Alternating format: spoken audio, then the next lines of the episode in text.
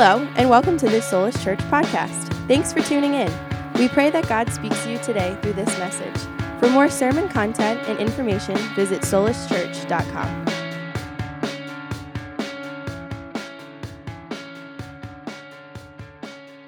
John four, verse one says, "Therefore, when the Lord knew that the Pharisees had heard that Jesus made and baptized more disciples than John, though Jesus himself did not baptize but his disciples, he left Judea and departed again to Galilee. But he needed to go through Samaria. So he came to a city of Samaria, which is called Sychar, near the plot of ground that Jacob gave to his son Joseph. Now Jacob's well was there. Jesus, therefore, being wearied from his journey, sat thus by the well. It was about the sixth hour. A woman of Samaria came to draw water. Jesus said to her, 'Give me a drink,' for his disciples had gone away into, into the city to buy food. Then the woman of Samaria said to him, 'How is it that you, being a Jew, ask a drink from me, a Samaritan woman? For Jews have no dealings with Samaritans.' Jesus answered and said to her, 'If you knew the gift of God, and who it is who says to you, give me a drink, you would have asked him, and he would have given you living water.' The woman said to him, 'Sir, you have nothing to draw with, and the well is deep. Where then do you get that living water? Are you greater than our father Jacob, who gave us this well and drank from it himself, as well as his sons and his livestock?' Jesus answered and said to her, 'Whoever drinks of this water will thirst again. But whoever drinks of the water that I shall give him will never thirst. But the water that I shall give him will become in him a fountain of water springing up into everlasting life.' The woman said to him, 'Sir, give me this water that I may not thirst, nor come here to draw.' Jesus said to her, 'Go call your husband and come here.' The woman answered and said, 'I have no husband.' Jesus said to her, 'You have well said, I have no husband, for you have had five husbands. And the one whom you have now is not your husband. In that you spoke truly.' The woman said to him, 'Sir, I perceive that you're a prophet. Our fathers worshipped on this mountain, and you Jews say that in Jerusalem is the place where one ought to worship.' Jesus said to her, 'Woman, believe me, the hour is coming when you will neither on this mountain nor in Jerusalem worship the Father. You worship what you do not know. We know what we worship, for salvation is of the Jews. But the hour is coming, and now is, when the true worshipers will worship the Father in spirit and truth, for the Father is seeking such to worship him. God is spirit, and those who worship him must worship in spirit and truth.'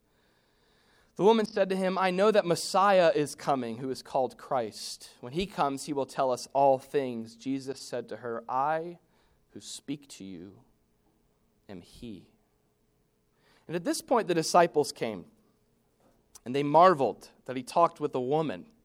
Yet no one said, 'What do you seek?' or 'Why are you talking with her?'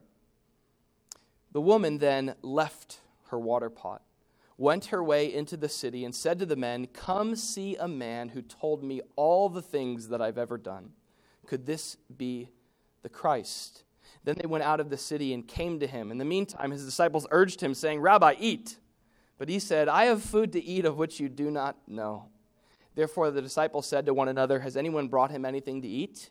Jesus said to him, 'My food is to do the will of him who sent me, and to finish his work. Do you not say, there are still four months, and then comes the harvest? Behold, I say to you, lift up your eyes and look at the fields, for they are already white for harvest. And he who reaps receives wages and gathers fruit for eternal life, that both he who sows and he who reaps may rejoice together. For in this the saying is true, that one sows and another reaps. I sent you to reap for that which you have not labored. Others have labored, and you have entered into their labors.' And many of the Samaritans of that city believed in him, because of the word of the woman who testified, 'He told me all that I ever did.' So when the Samaritans had come to him, they urged him to stay with them. And he stayed there two days, and many more believed because of his own word.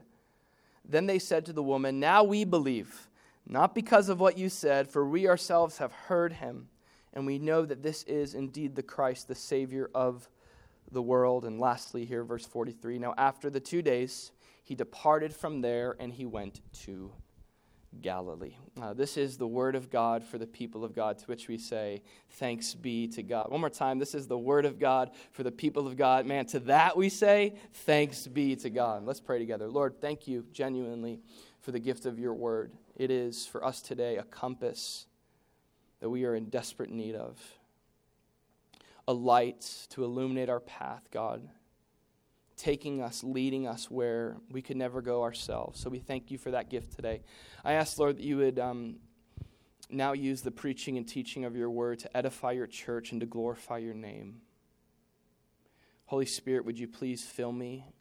God, would you speak to us? Holy Spirit, would you speak to every heart here? God, would you help me decrease so that you can increase? Our ears are open to what you have to say. We pray these things in Jesus' name. Amen. And you may be seated.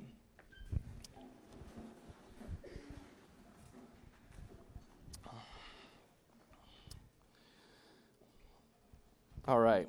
I'm tired from just reading that, just so you know. I think we're going to be okay. Hey, this morning, uh, if you're taking notes, I, I want to preach from this title. Title of my message this morning is He Needed to Go Through Samaria. He needed to go through Samaria. Now, isn't it awesome how Jesus responds to all the controversy that's building up around his name? Uh, the, as, as it said there in the first verse that we read, that Jesus knew that the Pharisees were hearing that his popularity was increasing, even at the expense of John the Baptist. And, and it's interesting that how Jesus responds to this. Uh, when Jesus heard this, he's like, I'm getting out of here. I, I love that. Now, certainly, there's a sense in which Jesus is uh, doing this uh, because he's doesn't he's he's not on earth right now to build a crowd.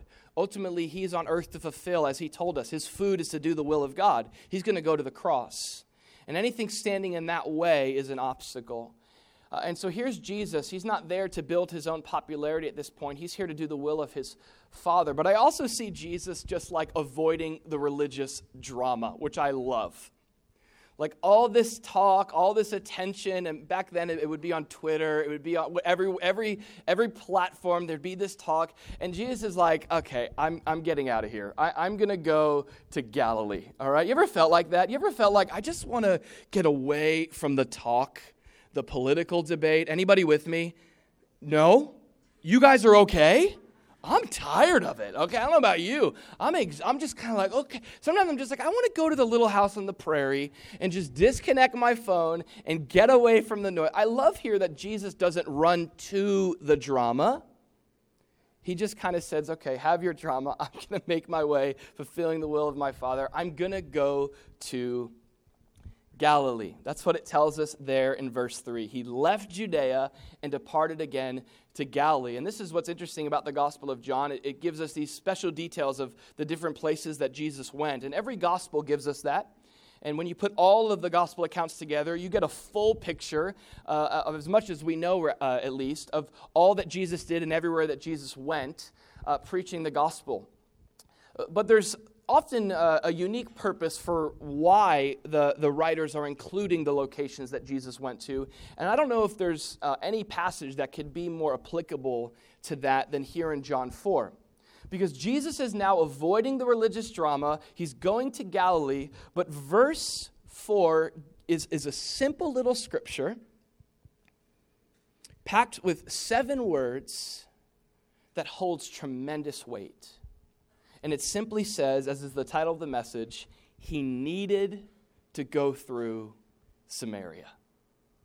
Jesus needed to go through Samaria. This shows us a few things about Jesus. Number one, it shows us Jesus' connectedness to his Father's leading and direction. Have you ever had that sense of you're just like, I need to do this? You ever felt like God told you that? I need to do this. It's so awesome that Jesus, he, he wasn't drawn in to the, to the gravity and the magnetic pull of culture. Because at this mo- moment, he could have stepped in and probably schooled all those Pharisees and, and told them who John the Baptist was and who he was. But Jesus wasn't directed and led by the demands of man and culture. This makes a great Christian, by the way. Jesus was led by the will of his Father. And this shows us that. He needed to go to Samaria. There was this sense in which Jesus was in tune to what the Father was leading him to do. Uh, this also shows us Jesus' countercultural and kingdom way of living. By Jesus going through Samaria, it shows Jesus was connected to the Father, but also that Jesus was living a countercultural way, the way of the kingdom, which counters and goes against the flow of the way of culture. And at that time, Jewish culture.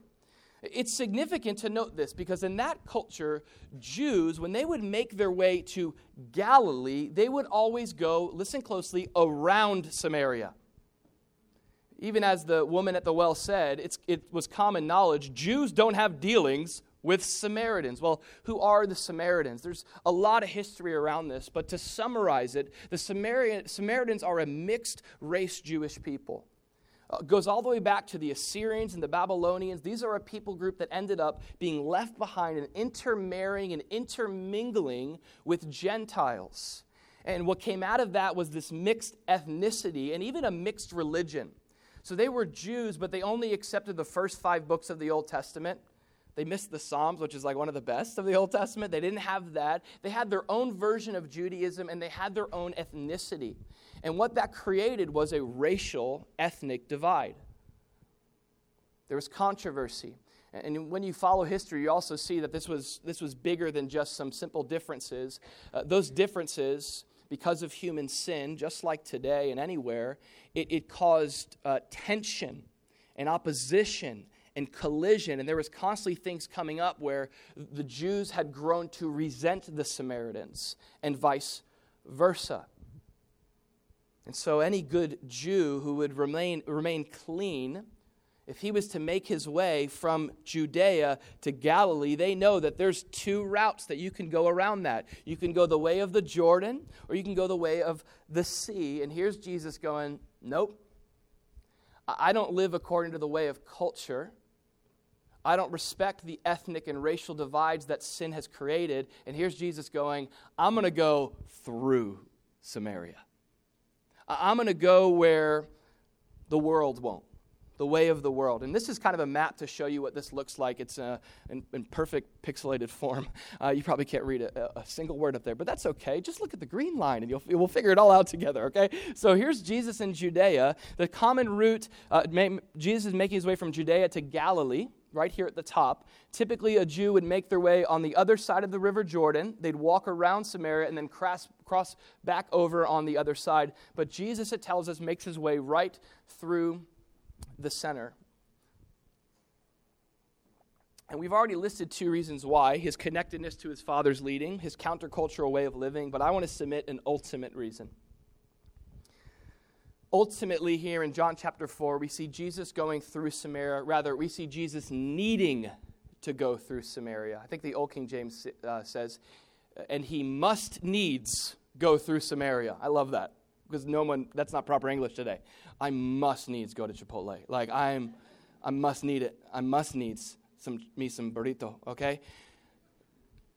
The idea is it's it's a call, it's a demand, but why? Certainly to go against the way of the world, certainly to follow the Father. But listen, Jesus going through Samaria ultimately showed Jesus' care and concern for one person.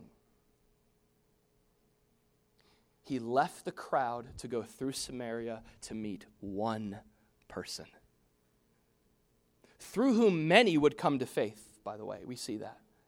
But do we know God this way? Do we know God this personal, that Jesus himself will leave the crowds to take the uncharted road just for one life? Isn't that awesome? Doesn't the Jesus talk about a parable about a shepherd, an idea like that, who leaves the what? ninety-nine? And goes after the what? The one. This shows us the very heart of God, doesn't it? That God is not too busy to give attention to even our own individual lives. Isn't that good news? Isn't it good news to know that when you read all the promises about God in the Bible towards people, that you can apply them to your life personally? I don't know about you. I don't know if you grew up in like a large family or if you don't and you have only child syndrome. I'm not sure what you got going on, okay?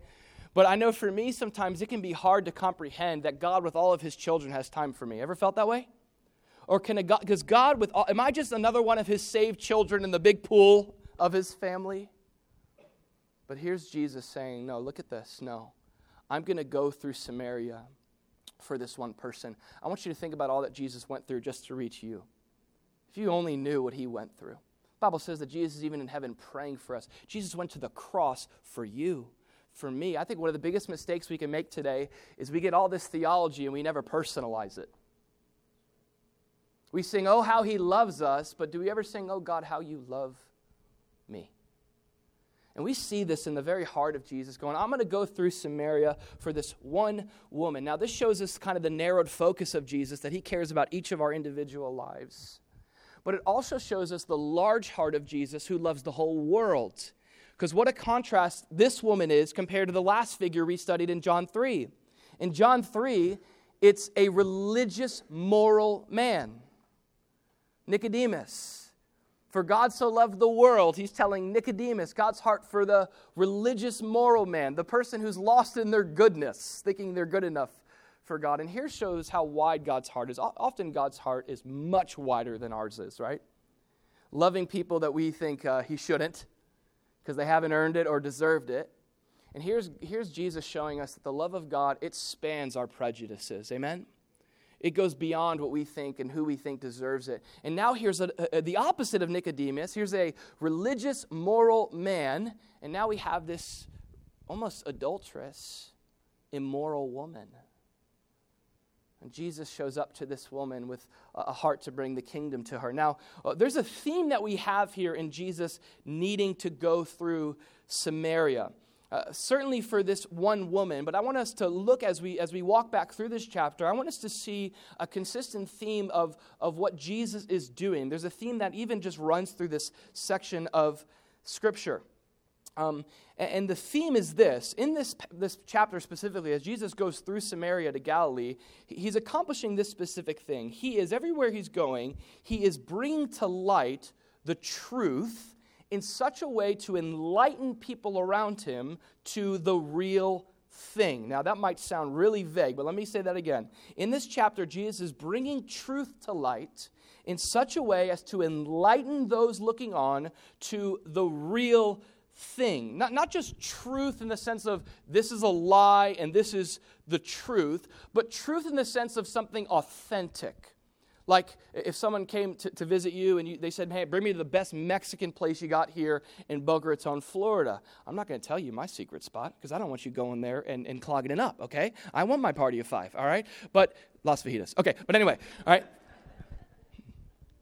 You're not going to say, oh, have you been to Taco Bell? You, have you had a chalupa? You'll be speaking Spanish by the time you leave that place. Like, no, you're going to take them to what? True Mexican dining experience. I just had my uncle in town, and he was saying this. We took him to a a, a deli, and his whole comment was, this is not a true, I was coming to Boca hoping to go into a, a true Jewish deli, and he kind of gave the markers as to why this was sort of a counterfeit almost version. And, and I think that we, if we take some inventory for a second, if we look at our lives, I think when it comes to the Lord, we may not realize, but I think oftentimes, maybe more than not, we settle for, for almost versions of God. Counterfeits. Close enough that we settle, but not the real thing. Not the real thing. Not the true Jesus. Not the truth. And so that's the theme that I want us to look at. Jesus here in this passage is bringing people's knowledge to the real thing, wanting us to move beyond almost to what's authentic and not counterfeit. And he gives us a few of these. The first real thing that Jesus uh, brings in Samaria, as you could write this down, is real fulfillment. Real fulfillment. Uh, versus, let's say, almost fulfillment, right? Or just enough. Like, I'm just satisfied enough. And we see Jesus bring this true and real fulfillment to this woman we've been talking about here at the well. Let's look again at their conversation and see how Jesus uh, led her and is seeking to move her towards real fulfillment. Jesus comes to Samaria. Let's look again at verse five. So he came to a city of Samaria, tells us specifically, called Sychar, near the plot of ground that Jacob gave to his son Joseph. This is where Jesus is at. Now, Jacob's well was there. In fact, it's still there to this day. You could go visit Jacob's well there in Sychar. And here's what it tells us. I love this insight to Jesus. Jesus, therefore, being wearied from his journey, sat thus by the well, and it was about the sixth hour. Now, we know how to tell the time. Do we know how to tell the time from Bible terms? Okay, so Judah's learning time right now, how to do the different hour hands and uh, and seconds hands, or minutes. I'm still learning. Um What time is it? Um, but in biblical terms, the sixth hour, the Jews would start counting their hours at, at six a.m. So this is noonday. This is high noon, middle of the hot day. And Jesus, I love how, how insightful this is. He's tired from his journey, which is really helpful because the Gospel of John is mostly focusing on Jesus' divinity. That uh, at the end of John, uh, he'll tell us the reason why he wrote this book is so that we would know that Jesus is the Son of God and we'd have life in his name. But how many of us know that Jesus is also the Son of Man, right? And this is what makes Jesus so approachable. He's the God who saves us, yet he became a man to bring us near to him. We can approach him with our weaknesses. And what a great picture of Jesus. He's tired from a day's journey. He didn't get to, you know, call an Uber. He did that on foot. And here he is exhausted, sitting by the well in the middle of the day, noontime. And verse seven tells us that a woman from Samaria came to draw water. Now, if you stop right there, there's a lot even in that verse, that a woman of Samaria came to draw water. There's a lot of unusual things going on here.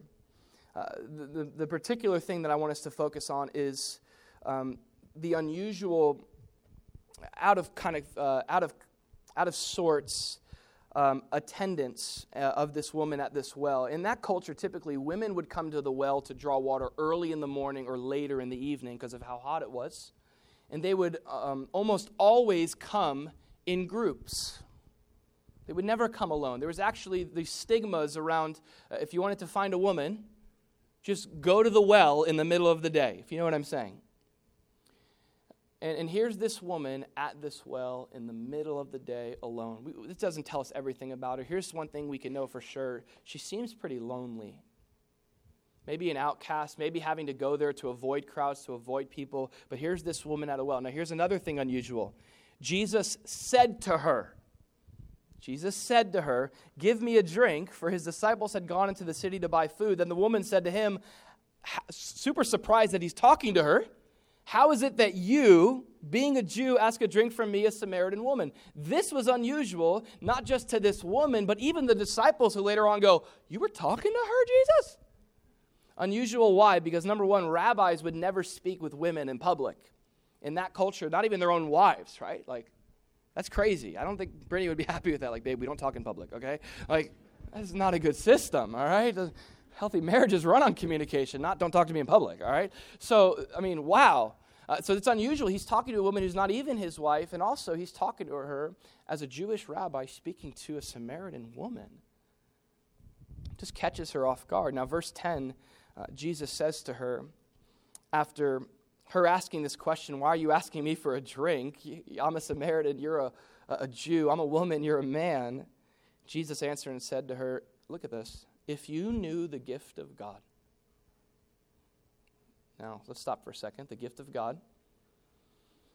This is a phrase used a lot in the Bible. The gift of God. What is the gift of God? Well, Romans six twenty-three says the gift of God is eternal life. Ephesians two says the gift of God is salvation. For you've been saved by grace through faith. It is the gift of God, not of works, lest anyone should boast. Uh, Acts chapter one and, and all throughout uh, the book of Acts specifically, the gift of God is the Holy Spirit, whom God pours out on his children. So, so what is Jesus talking about here, the gift of God? Now, I want to submit to you that Jesus is talking about himself. The context here would be John three, where, God's, where, where Jesus said, for God so loved the world that he gave the gift of God, which is what? His only begotten Son. Now, when you receive Jesus, the gift of God, guess what you get? You get the gifts of God. Jesus is the gift of God through which you receive all the gifts of God. Amen? Hey, were you awake this morning? I know we're early, thirty minutes early. But let's cook it, let, let's cook it up a little bit, all right? So Jesus is the gift of God. Think about this. The gift of God. That God gave not his worst or what he had left. He gave his very best.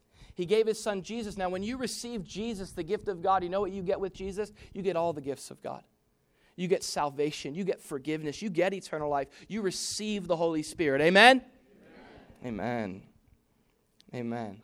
Now, he tells this woman, man, if you knew the gift of God and who it is who says to you, give me a drink. In other words, if you knew the gift of God and that he was standing right before you, you would have asked him for a drink. And he would have given you living water. This is a, a new kind of water. They got smart water out there today. They got the Aquafina, the Zephyr Hills. They got the well water that turns my walls rusty when I run the sprinklers, okay? They got all sorts of water. Jesus is introducing a new kind of water that he has come to give to humanity, give to this woman. He says, if you knew who I was, you would have asked me, and the water I would have give, would give you is called living water. Let's follow Jesus here. The woman said to him, sir, Uh, you have nothing to draw with, and the well is deep. Where then do you get that living water? I mean, if, if I were to ask you for this living water you speak of, I got basic well water. But if I were to say, fine, let me get some of that living water, how are you going to get it? You don't have a pail. This well is deep. Are you going to climb in? You can't. Okay? And she asked this question. I wonder if she had any idea what she was asking. Are you greater than our father Jacob? Are you great? Are you saying, so the water you have, you're saying it's superior to the water of Jacob's well? Are you saying that you are greater than your father, than our father Jacob, who gave us the well and drank from it himself, as well as his own sons and livestock? Now, uh, that's the question. What's the answer? Are you greater than our father Jacob? We know this in Jewish history, that the that the uh, that the Old Testament fathers were held in highest regard, right? Jacob, Moses. There was a reverence. There was an honor. Jesus will, will ruffle some feathers. He did ruffle some feathers in his lifetime because he would make claims that not not not only would make himself even keel with with those uh, highly honored figures, but even greater. Are you greater? Now, looking back, we know the answer is yes. Here's what we know about all those Old Testament fathers. They exist to point to Jesus, right? So why is Jesus greater than Jacob? Well, the same reason why he's greater than Moses, same reason why he's greater than David, same reason why he's greater than, um, than uh, what's the guy's name? Abraham, Isaac. Isaac, that's the guy, that's the guy. Um, all of them. Jesus is greater. They all point to him. They're all fulfilled in him. In fact, you read through the Gospels, you see Jesus saying this from time to time, that he's greater than Jonah, greater than Daniel. But I, I love the way that he answers this question. The way that he answers it, are you greater than Jacob? And here's, he goes, well, let's talk about Jacob's water for a second. He says in verse thirteen, whoever drinks of this water will thirst again. I got nothing against Jacob. I'm just saying that his water will quench your thirst. But for a moment. You'll be thirsty a few hours later, if not less. But the water that I give, whoever drinks the water that I shall give, him will never thirst, but the water that I shall give him will become in him a fountain of water springing up into everlasting life. This is amazing. Now, what is Jesus doing here? Let's let's back up for a second. Just re- is really is Jesus really dialed in to uh, H two O? Is he like on an H two? He's like, I'm just really on a water kick right now. I'm just really been into water. Just so I no, come on. We know what Jesus is doing here. Jesus, listen closely. Here in this chapter, talking to this woman, Jesus is using an earthly element, water, and a universal condition, human thirst, to illustrate a heavenly truth about himself to this woman. This is an illustration. It was kind of going over her head, but nonetheless, Jesus was trying to get to her heart, trying to illustrate something. Now, what is that truth that Jesus is trying to illustrate, talking about his water compared to this well water, Jacob's water? Here's the truth. The truth is that real, true, lasting, and eternal fulfillment only will come through Jesus. That's the point Jesus is trying to make here. Real, true, lasting, and eternal fulfillment through the illustration of thirst only comes through Jesus. He's saying, you know, in life there's things that you will try to get uh, your, your, your spiritual thirst quenched by. You'll try this, you'll drink this, you'll you'll look to this. Even, by the way, even religion, can I say this? Even being involved in a local church can become a means to get something that you're looking for. Like if I'm just there, if I show up, if I'm if I'm if I'm a part of it, if I have an image. I mean, Christians find themselves thirsty and dry in the same way all the time. Jesus is talking about a reality of life, that there is this universal thirst to humanity. And Jesus is making a claim. He's saying, me, illustration, through me, you can have your thirst satisfied in such a way that you'll never be thirsty again. How awesome is that? Eternally satisfied, forever satisfied. Now, Jesus is saying this because he prophetically knows something about this woman. He knows that this woman has tried all sorts of waters to quench her thirst, particularly within the arena of relationships. We read that. Verse fifteen, then the woman said, "Sir, give me this water that I may not thirst nor come here to draw." She goes, "Okay, fine. If you got the best water, I'll, I'll take it." And Jesus said, "Okay, go call your husband and come here." Jesus knows this, but the woman says, I, I don't have a husband." And Jesus says, "I know. You said well that you don't have a husband. You've actually had five husbands.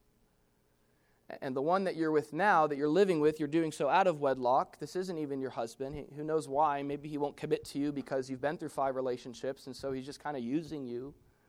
But the one you're with now is not even your husband." Now, I love Jesus' tactful way of saying that. He's like, "Yeah, you're saying that true. By the way, I know everything else about you." Okay. Now, Jesus gets right to the heart of her thirst. Now, I wonder in your life, if, if you, by the way, let's stop for a second. What if you were at this well with Jesus? What if this was you that Jesus was talking to? What's the thing in your life that you're looking to to satisfy?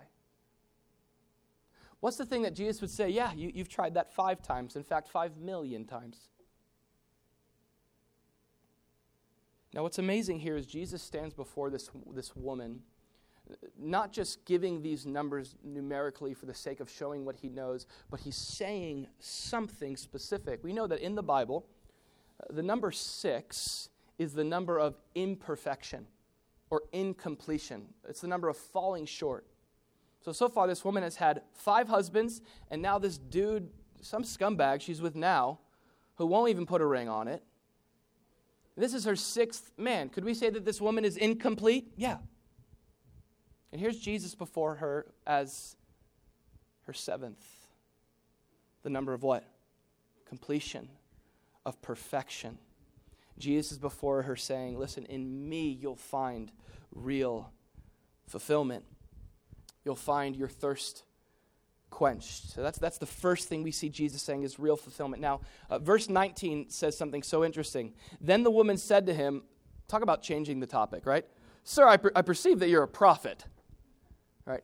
Hey, you, you, uh, you've had five husbands, okay? The guy you're with now is not your husband. Wow, let's talk about how, how much of a prophet you are. Just a prophet. Can we talk more about that? Just your propheticness. I love that. It's like someone comes to exhort you. They're like, "Hey, you really need to change this." You're like, "You're just so good about talking about change. Let's talk about that more." Right? It's like you're totally deterring a bit. Now, she kind of does that. But now they get into this conversation from fulfillment. Now they're moving to a conversation about worship. And she instigates it. Notice what she says in response to Jesus promising real fulfillment. She, she says, "Our fathers worshipped on this mountain, and you Jews say that Jerusalem is the place where one ought to worship." Maybe she thought G- she, this was going to work with Jesus. Let me let me just say something that I know is going to trigger him. All right? Oh, I know. It's like maybe you've known that before. You're like, "Hey, go go talk about this to that person. Watch how mad they get." Okay? It was kind of like that. Like she's like, "Oh, well, speaking of, hey, you know, I know you guys are all about worshiping over there," right? She kind of wanted to get into this maybe debate with Jesus and this conversation with Jesus. And saying that we worship on this side, you Jews on the other. Jesus said to her, "Woman, believe me, he has no time for this. The hour is coming when you will neither on this mountain nor," it's not about the place, notice this, "nor in Jerusalem worship the Father. You worship what you do not know, but we know what we worship, for salvation is of the Jews." Speaking about Jewish heritage here compared to Samaritan religion. He says, "But the hour is coming and now is," notice this, "when the true worshipers will worship the Father in spirit and truth, for the Father is seeking such to worship him. God is spirit, and those who worship him must worship in spirit and truth." Jesus goes, okay, you want to talk about worship? Let's talk about worship. You want to talk about worship? How do we do this? How about we talk about true worship? This is the second thing. Jesus talks about real worship. She wants to get into this conversation about worship, and for her, worship has to do with this sort of environment, this sort of location. You worship there, and I worship here. And Jesus doesn't even entertain that. He goes, no, no, the time is coming where lo- location is not going to matter. We're going to be in heaven forever, one location. Every tribe, nation, and tongue, they're going to bring all their different eclectic worship styles right to the throne. Amen? We got to be careful, right, that we don't get prejudice around our certain kind of church. I don't like the way they do church. I like the way we do church. We're, I'm pretty sure that this is what the worship service in heaven is going to look like. Just th- these colors, these sounds. How many of us know that it's it's going to surprise us a bit, isn't it? I, by the way, it's a healthy thing to to be to to experience other expressions of worship. Uh, I've had the joy of going all, uh, all to all different churches around the world, whether it's Morocco or South America, and it's really cool to see that we are just a part of this great big global thing that God is doing, and our version is not bad, but it's not everything, right? See, see, Jesus is getting at something here. Be careful that with worship, you don't think about it as this external thing. Jesus is going, let me, I want you to understand what real worship is. This is so big. Real worship. He, he starts to teach her about, notice what he says, true worship. He says, my Father is looking for people who really worship, who truly worship.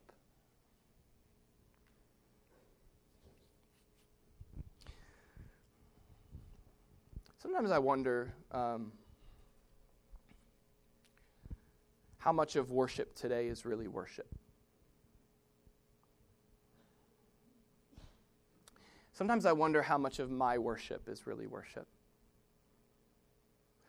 Like, it, it's it's worship in that it fits the, the mold of what we're, as the church, saying is worship.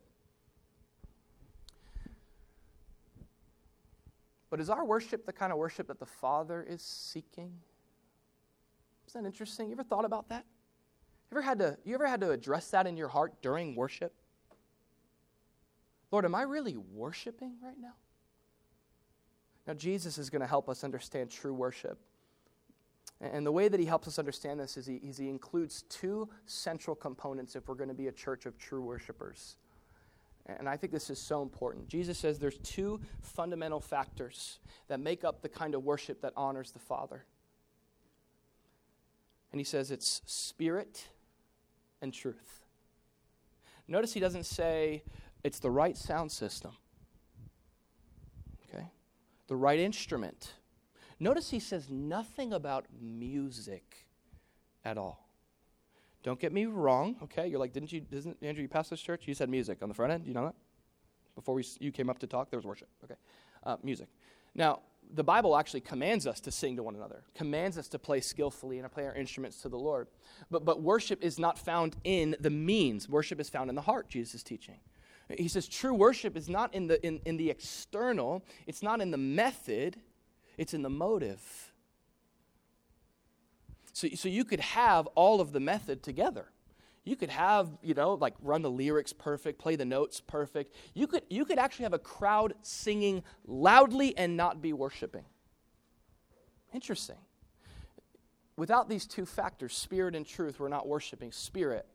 The idea of, now, now together, they both comprise this idea of being genuine and sincere. Like spirit, who I am inside, and truth. It's honest, it's genuine, it's sincere. I think you can combine these two words to say that's what good worship is. Uh, worship is you meaning what you're singing to God. It's not faking it. It's not going, I'm in the front row, so I'm going to do one of these today. All right? Are they looking? You know, it's not that. True worship is, is genuine, but it's also made up almost in a, in a, in a divide of these two components, spirit and truth. You got to have these two. Um, without both of these components in worship, and most theologians have agreed to this throughout the centuries, that without spirit and truth in worship, what you actually have is idolatry. You have musical idolatry. You have instrumental singing idolatry without these two components. Think about it. If you have spirit without truth, what you have is you have emotion and experience, but you don't have the knowledge of who God is. So how many of us know we need truth to know who God is to worship him correctly? God is not going to be worshipped according to what we think about him. True worship responds to who he is. So that's why theology, by the way, is really important. Some people go, why is it so important? Why can't we just like feel God and just be in his presence? Well, because I want to make sure we're worshiping God and not some sort of idol that we're creating, uh, not sort of some sort of image of God that we're constructing. So, so truth is very important. It's otherwise, we commit the idolatry of wor- worshiping experience and not God. I've been a part of so many different environments like this, which have the, the spirit component, but they don't have the truth component. And without this, you can find yourself in a dangerous place. The Bible tells us in First John to test the spirits. Look, listen, it might make you feel good, don't mean it's of God. Well, I just get this feeling. Yeah, you can get that from all sorts of things, spirit and truth. But but let me also, um, let me flip that coin around and harp a little bit on those of you who right now are like, yeah, amen, man. It's all about the truth. Those people who feel things in worship. Man, bunch of heretics, you know. We're, we're in the same vein of idolatry if we have truth without spirit. If spirit without truth is the worship of experience, truth without spirit uh, is the worship of information. A lot of Christians today, what, what, what they worship is what they know about God, but they don't ever get through what they know about God to actually worship God. And that's what it's all meant to be. Without these things, we're missing a fundamental component of real worship. And Jesus says that the Father is seeking such to worship him. I, I pray that my worship is this kind of worship. I pray that it's informed by God's word and it's inspired by God's spirit. Amen? Let's pray that as we come in here every Sunday morning, it's not about the music, guys. It's not about who's up here or who's not up here or what song we're... Listen, it's about being informed by God's word and being inspired by God's spirit. That's what our hearts are after, real worship, spirit, and truth. And then uh, as Jesus moves on here, we see here real impact. I want you to see this. Jesus teaches true worship, and he talks about a time coming where true worship will happen. It says, then the woman said to him, notice this, I know that Messiah is coming, who is called Christ. When he comes, he will tell us all things. And what she was looking for was standing right in front of her, who she was looking for. And Jesus lets her know, um, you're right, Messiah, he, he is coming. In fact, he's here. He has come. And he says, I who speak to you, verse twenty-six, am. Now, the word he there is italicized because in the original language, Jesus literally says, I am. I am. I, I am who you're looking for. I am all that you need. I am that I am. Before Abraham was, Jesus will go on to say, I am. I am the bread of life. I am the living water. I am the door. Jesus is what we're looking for, the person of Jesus. And to find him is to be changed. Not that you change yourself so that you feel better about it, but this is just a statement of fact. To find Jesus, to know Jesus, is to be impacted. You cannot get hit by a train and not be impacted. Listen, how then can you be hit by the God of the universe and not be impacted? How can you be hit by the gospel and not be different? How can you be hit by Jesus? The love and the... Let me tell you, the power and the love of Jesus is stronger than the power of a train. It will wreck you. It will knock you over. We see that with this woman, and it's through a simple verse. Notice, skip down to verse twenty-eight. It says, then the woman, notice this, left her water pot. Do we see this? The profound statement here? John's being poetic. He's saying her life changed. Jesus says, I'm the living water. You don't need this water anymore. She was so impacted by that truth that she goes, well, I don't need this water pot anymore.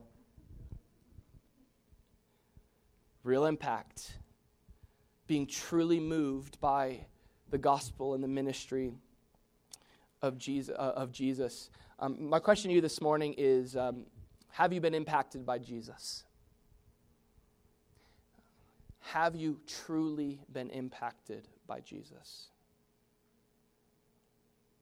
Is there evidence of the impact? Is there evidence of the impact? Yesterday at Judah's soccer game, um, J- Judah's doing saber soccer, and it's it's been great for him. It's been really bad for my holiness. I get angry at those little kids. I'm like, take him out, coach. He's not doing anything. Um, horrible. And soccer dad, um, I got a minivan too. Um, but now Judah's pretty tough. He's a pretty tough kid when it comes to like physical injuries, a skateboarder. And so you know when he's hurt because he'll often show it. Like, okay, he's actually hurting. Like, he's not trying to get attention. This hurts him. Uh, yesterday at the game, he had one of those classic moments of getting just pegged at close distance by the soccer ball. And he was maybe three feet away. And this kid on their team, I don't believe he was seven years old. He might have been twenty-two. And, or at least his right quad was. This kid just close distance, boom, and it just goes like right into Judah. And Judah hunches over, gets the wind knocked out of him, oh, right? And and it's like very, very, and I'm, I'm like running on the field, Judah, you know, and I'm like slide on my knees. No, I'm just kidding. Um, but it's pretty rare for like that to show. So so so it was one of those first times that that for me it was like, okay, now that's how you know Judah. You know when that kind of a thing is happening. You know, all right, this is evidence to, it was evidence to some impact, right? It was like that that certainly happened. Man, and I just, listen, the people closest to you, they know they know when you've been impacted. They do. Like they know. They see it. This woman, her life is forever changed. Just for the sake of time, I want us to skip down. And uh, I want us to see what this woman does. She leaves her water pot. Verse twenty-eight says, and she went her way into the city, and she said to the men, come and see a man who told me all the things that I ever did. Could this be the Christ? Now, I don't think she's wondering. I think she's I think she's exclaiming, could this be the Christ? She, she's overjoyed. She's been truly impacted. Now, notice this. In the meantime, his disciples urged him, saying, Rabbi, eat. Eat. But he said to them, I love this, I have food to eat of which you do not know. This is interesting. Um, disciples are like, we went to get food. We can't believe you're talking to this woman. Jesus, when's the last time you ate? You need to get something to eat. And he goes, I got food that you don't know. They're like, well, what do you got? Like some hummus up your sleeve? Like what? What store did you go to? Right? Like what kind of food? I want to try it, you know? And again, here's Jesus using a, a, a spiritual, uh, uh, an earthly element to illustrate a heavenly point. And then the disciples say to one another, did anybody bring him anything to eat? He's got special food. Did anybody get the special food? Like they're looking at each other like, was that Peter? Was that your fault? Were you supposed to get the special Jesus food? Jesus says to them, my food, this is so huge. This is where we'll close. My food is to do the will of him who sent me and to finish his work. So we, we close with this last idea that Jesus displays what we'll call real hunger. True hunger. Um, nothing will drive you in life more than being really hungry. You know what I'm saying? Okay? Doing the whole thirty right now. Pray for our marriage. Um, the other day at dinner, Brittany's like, can I have a bite of your steak? And I was like, no. I'm confessing my sin to you right now. I told her no. I know you're judging me hard. It's okay. I'll take it.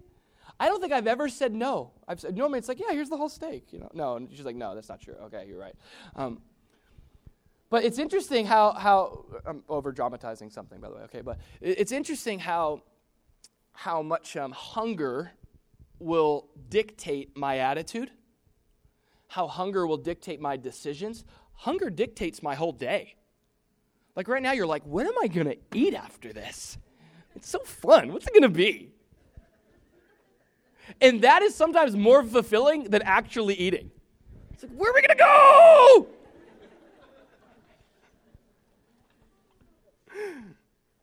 Oh, man. Um, and so this, this is pretty profound, right? Uh, not that Jesus didn't suffer hunger. Matthew four tells us that he fasts thirty days. Afterwards, he's hungry. Jesus is a man. He's hungry. But isn't this amazing that Jesus displays to us a hunger that's greater than some kind of physical hunger? He has a spiritual appetite. He's hungry for the things of God. Real hunger. He goes, no, I got, I got a real hunger. I know you've gotten food, but listen, my food, he says, is to do the will of my Father. I, I, recently, I had to sort of repent before the Lord and say, God, I feel like I've lost my hunger. I remember like first coming to the Lord and, and studying his word, and it was all so new, and maybe that was part of it. It was like a new meal. And so I just couldn't, I was hungry to be alone with God. I was just hungry for his word. I would pray that, God, give me a hunger for his word. That's a great prayer to pray because God answers it. And I just started to develop that. And then just recently felt the Lord saying, you're too full, Andrew. You're too full maybe of yourself. You're too full of your schedule. You're too full of religion. You're too full to be hungry for me. And here's the good news. The good news is that Jesus doesn't cast us away when we're not hungry enough, right? And all that is is a call to say, take up my way. Pray and desire and find my hunger again. The promise that Jesus makes is that those who hunger and thirst for righteousness, they will be filled. Now, ultimately, our hope for this, ultimately, the display of all of this, whether it's thirst or worship or impact or hunger, it's found in this person, Jesus, who um, even when we weren't hungry for him, even when we wanted nothing to do with God, this is the gospel. Not that we wanted God and so God's like, fine, you can have me. But, but the scriptures teach a reality of our condition. By nature, we want nothing to do with the Lord. We'd rather be our own gods. We have and we'd rather fill our lives with so many other things, primarily busyness, than be with the Lord. And that's the history of our of humanity. And while no one is hungering for God, here is Jesus hungering for the will of God. Hungering, pursuing, driven to go to a cross for these non-hungry people. And that was the work that he would finish. Notice what he said, I have food to eat, and it's to finish the will of my Father. And this Jesus, so hungry to the will of his Father, wouldn't just serve him for three years and preach a few sermons and heal a few people, but he was so hungry for God's will that he went to the cross. And it was on that cross that your and my sin was placed on him, and he became all that we are. He was punished on our behalf. He was scourged, he was whipped, he was nailed, he bled. And at the very end of this work, he cried out, it is finished. I finished the work of my Father. And he did so, listen, he did so so that you and I, we could have new life in him. So that we could find salvation in him. So that we should, listen, so that we could no longer waste our lives filling ourselves with things that will never satisfy. Trying to quench our thirst with things, with things that will never do it. Jesus went to the cross, and think about this. On the cross, Jesus himself, he said, I thirst. Jesus took our thirst on the cross. The cosmic thirst of the world, he took it upon himself so that we could come and be satisfied in him. That's real hunger. That's real satisfaction. That's real fulfillment. That produces a real impact. And that creates real worshipers. Amen. Thanks again for tuning in. We pray that you were blessed by today's message. If you'd like to visit us in person, we gather at Don Estridge High Tech Middle School in Boca Raton, Florida, every Sunday morning at ten a.m. For more sermon content and information, you can check out solus church dot com.